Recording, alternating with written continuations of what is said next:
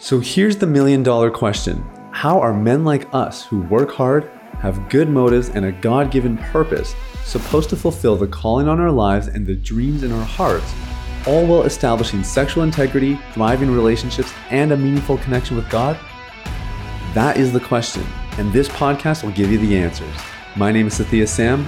Welcome to Unleash the Man Within.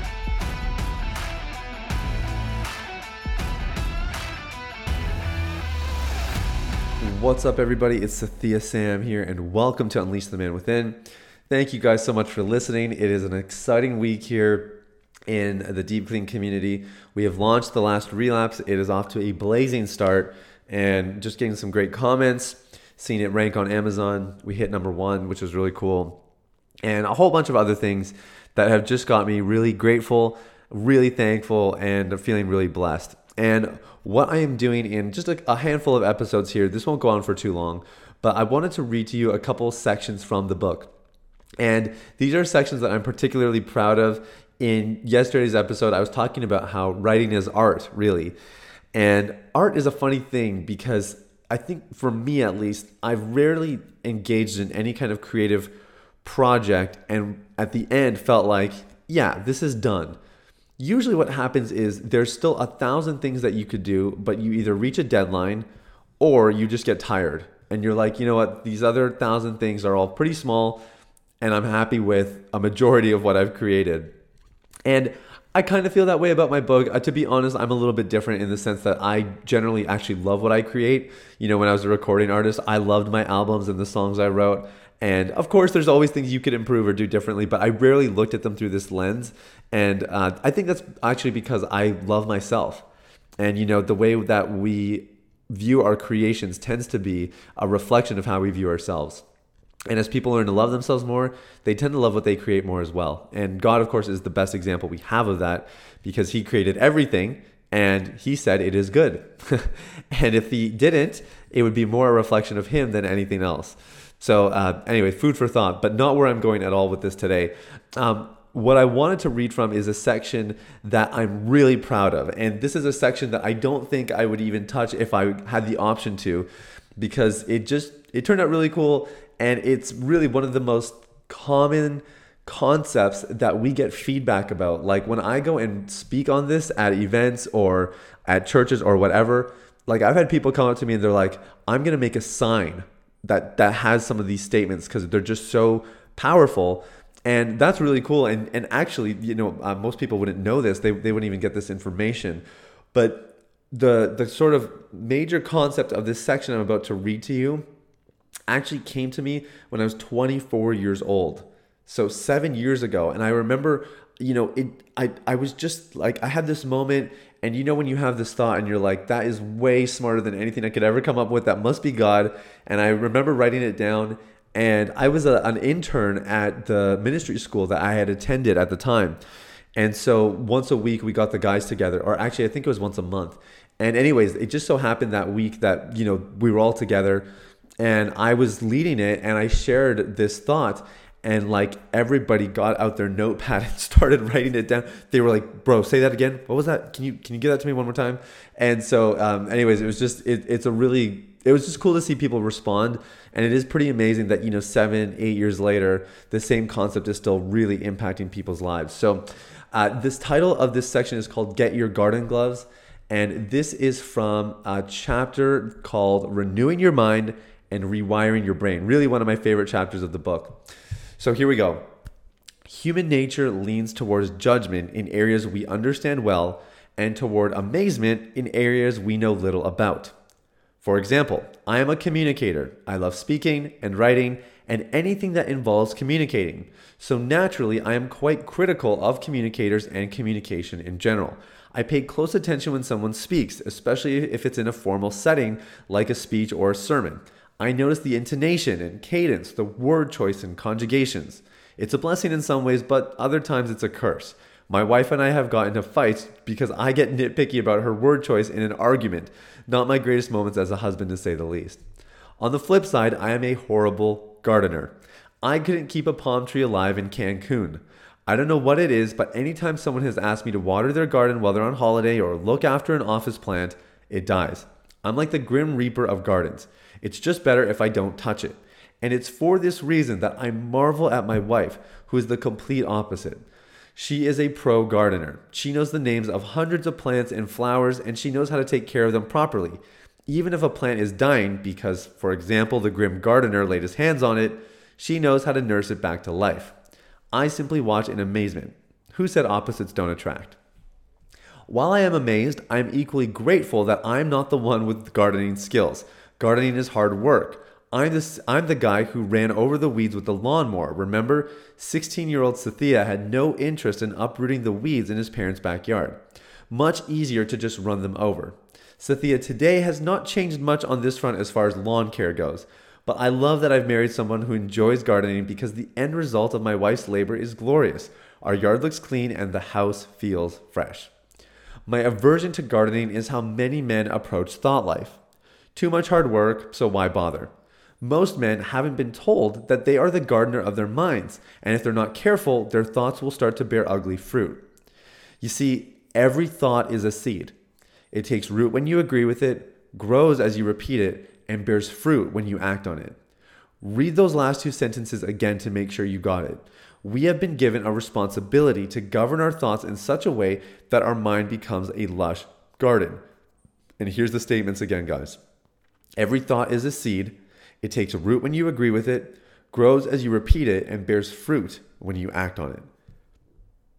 If you have not assumed responsibility in this area, your garden is probably a mess. Gardens do not stay nice on their own for long. Regular maintenance is required. This is why, if you sit around waiting for a preacher or a quick fix to magically heal your mind, you will be waiting until kingdom come. You may have breakthrough moments where your mind is clear and it feels like everything has changed, but without a follow through and regular maintenance, those moments of mental clarity will be short lived. If your thought life feels messy, it might be because you haven't been gardening. You entertain many thoughts in a day. They are merely seeds, potent, but not planted.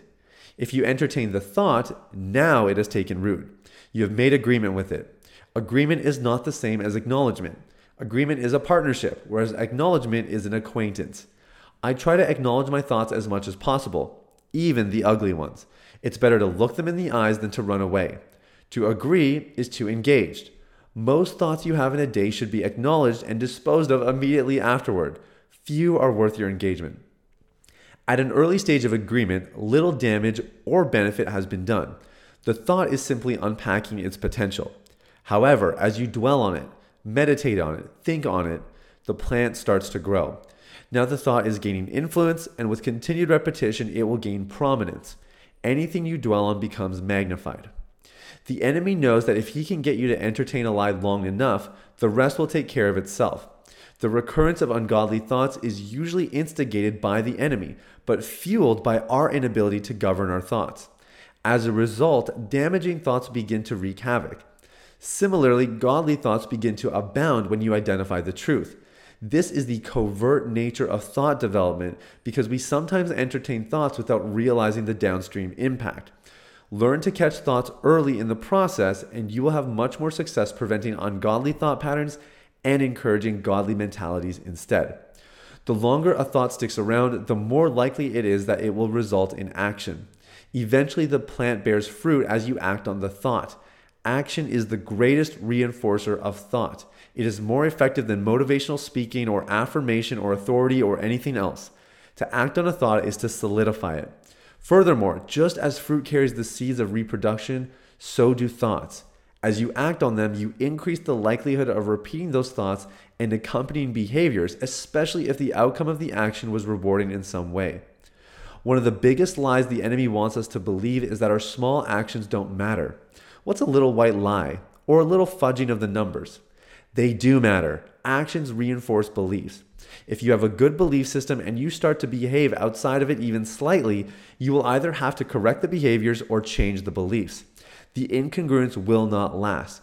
This is why we must remain in control even in the most distressing moments. We will often justify poor behavior or decisions because we were having a bad day or we were feeling really strongly about something. But regardless of circumstance, ultimately those behaviors will reinforce belief. Choose carefully. Now, let me be clear we want to validate the emotions, those are totally justifiable. but the ensuing actions should stay aligned with your personalized truth. If you give yourself permission to deviate from the truth in weak or challenging moments, then you don't fully believe it. You just enjoy reaping its rewards when it's convenient. Your actions matter, and the goal is that our lives reflect and regularly reinforce our truth in our attitudes and action. So that's uh, that is called Get Your Garden Gloves. It's page 174 if you want to be really technical uh, to 176, I think 177 in chapter seven of the Last Relapse, which is renewing your mind, rewiring your brain. And if you want to get your hands on the last relapse, guys, it's available on all major platforms. It's number one on Amazon right now. And we do have the audiobook available. So if you liked the sound of my voice and maybe you're just more of, of a listener than you are actually reading a physical book, then hey, you can get your hands on it. It's on Audible and all the other audiobook platforms as well. So that's everything for today, guys. Short and sweet, nice and simple. And I hope that, you know, um, you really take this concept to heart because the reality is if you manage your thought life well, and you apply some of the principles and concepts that we're talking about here, uh, your life will dramatically, dramatically improve. Uh, all of the major transformations that have taken place in my life have come because I changed my thinking, and the same will be true for you as well. So, God bless you guys. Have an amazing day. Thank you so much for listening. We'll talk to you soon. Bye bye. Hey, everybody, it's Sathiya again. Thanks for listening to Unleash the Man Within. I wanted to take a quick moment to let you know about a free ebook that I wrote for you called The Ultimate Guide to Porn Recovery. It provides a basic framework for the recovery process and a few of my top tips completely free of charge.